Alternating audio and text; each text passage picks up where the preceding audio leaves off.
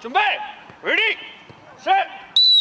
在杭州市滨江区一处空中体育场，四叶草队正在进行农历新年前的最后一课。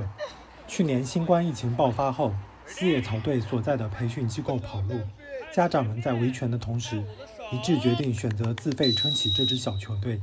他们联系之前培训班里的教练，希望他们能来继续教学。二十五岁的黄崇文是四叶草队的两名教练之一。四叶草队教练黄崇文说：“我的第一反应其实还蛮惊讶的，就是不计前嫌的把这个东西，就是大家再凑一块去，我们一起再组成一个训练的一个团体，再去训训练。其实我我是真的没有想到。就这样，四叶草队艰难地活了下来。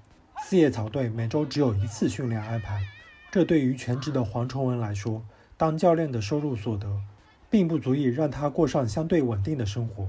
家长们便萌生了成立属于自己俱乐部的想法。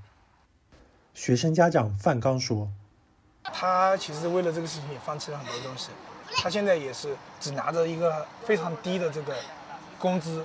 呃，我们也希望就是有更多的人能够了解我们四叶草，能够了解我们这个故事，然后加入进来，他们能够呃更加放心、更加稳定的能够能在这个地方为我们把孩子们。”教好，这是我们的想法。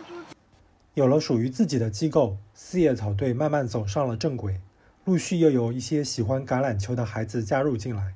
现在除了四叶草队的十三个孩子，他们又组建了另外一个班，也经常会外出参加一些比赛交流。他们的橄榄球队也引起了远在大洋彼岸 NFL 的注意。去年十二月份，孩子们每人收到了一件 NFL 中国的球衣。和一个精美的橄榄球。现效力于洛杉矶公羊队的华人橄榄球球员池友俊，还从大洋彼岸为孩子们送上了一段专属祝福。洛杉矶公羊队橄榄球球员池友俊说：“我听说杭州四叶草队的少年橄榄球项目被迫停办了，但你们的父母却想方设法让球队继续运行。”我想在这里给大家送去鼓励，希望大家能够好运。NFL 的关注也让家长们备受鼓舞。